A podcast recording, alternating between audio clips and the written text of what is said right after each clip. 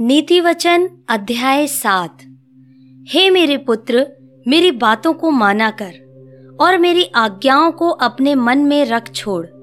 मेरी आज्ञाओं को मान, इससे तू जीवित रहेगा और मेरी शिक्षा को अपनी आँख की पुतली जान।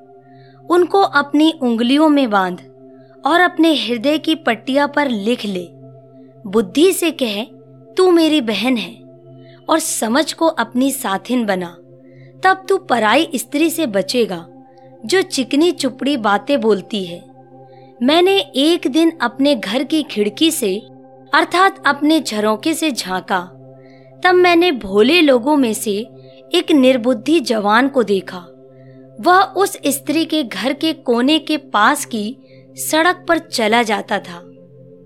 और उसने उसके घर का मार्ग लिया। उस समय दिन ढल गया। और संध्या काल आ गया था। वरन रात का घोर अंधकार छा गया था और देखो, उससे एक स्त्री मिली, जिसका भेष वैश्या का सा था और वह बड़ी धूर्त थी। वह शांति रहित और चंचल थी और अपने घर में न ठहरती थी। कभी वह सड़क में, कभी चौक में पाई जाती थी और एक एक कोने पर वह बाट जोती थी। तब उसने उस जवान को पकड़कर चूमा और निर्लजता की चेष्टा करके उससे कहा, मुझे मेल बलि चढ़ाने थे और मैंने अपनी मन्नतें आज ही पूरी की हैं। इसी कारण मैं तुझसे भेंट करने को निकली।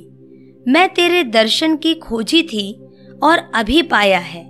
मैंने अपने पलंग के बिछौने पर मिश्र के बेल बूटे वाले कपड़े बिछाए हैं।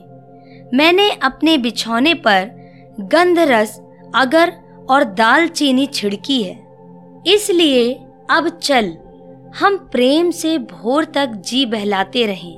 हम परस्पर की प्रीति से आनंदित रहें, क्योंकि मेरा पति घर में नहीं है। वह दूर देश को चला गया है। वह चांदी की थैली ले गया है और पूर्णमासी को लौट आएगा। ऐसी बातें कह कहकर उसने उसको अपनी प्रबल माया में फंसा लिया और अपनी चिकनी चुपड़ी बातों से उसको अपने वश में कर लिया।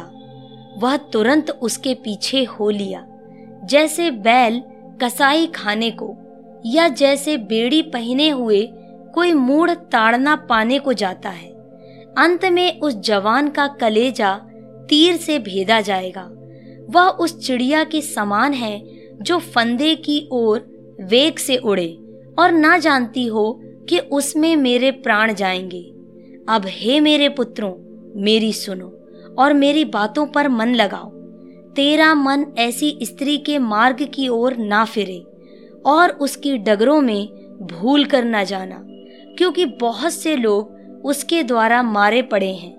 उसके घात किए हुओं की एक बड़ी संख्या होगी। उसका घर अधोलोक का मार्ग है। वह मृत्यु के घर में पहुंचाता है।